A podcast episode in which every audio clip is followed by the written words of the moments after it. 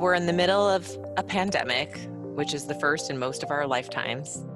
And I watched a Black man, George Floyd, be murdered on video. I had seen videos of others. For many of us, this murder hit a switch for me that broke my spirit. And then it transitioned into this huge international civil rights movement. And again, this is the first time in my life. I'm seeing so many people want to say something, so many people wanting to do something. And there are so many conversations, so many debates. But for many of us, there's just so many questions. For me, this opened up such a wide, gaping hole in my understanding of Black history. As a biracial woman, I had this experience, right? But I think that there's this expectation that as Black people, we know everything that there is about being Black. And I know that I'm realizing for myself, no, I don't know, but I want to.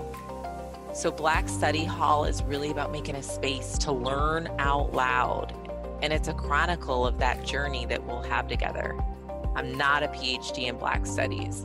I'm not an activist who can riddle off the timeline for Black people since 1619. I'm not this overnight expert on our history. In fact, I'm the exact opposite. But I have to start somewhere.